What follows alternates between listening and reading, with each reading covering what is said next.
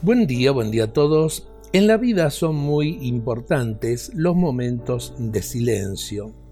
Vivimos en un mundo eh, lleno de ruidos, ruidos por todos lados, y cuando nos encontramos en silencio, en realidad nos desencontramos y buscamos eh, por ahí llenarlos con eh, comunicaciones, con teléfono, con tecnología, cuando en realidad qué importante que es el silencio.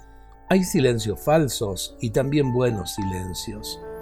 Los falsos silencios, el silencio sufrido por el miedo al castigo, el silencio del que se enoja o el que se encierra en sí mismo.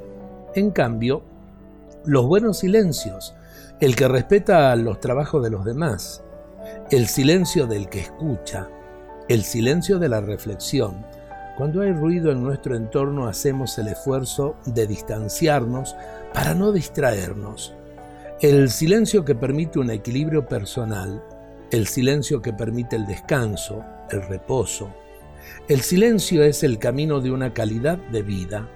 Cuando leemos las enseñanzas de Jesús en el Nuevo Testamento, constatamos las varias veces que Jesús recomienda momentos de silencio sobre todo cuando se quiere rezar.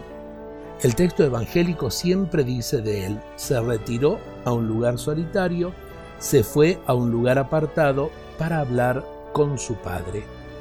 En el silencio también aprendemos a valorar y a escuchar la naturaleza.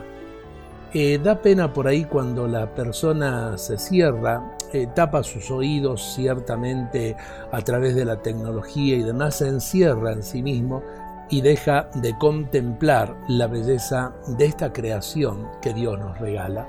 Dios nos bendiga a todos en este día.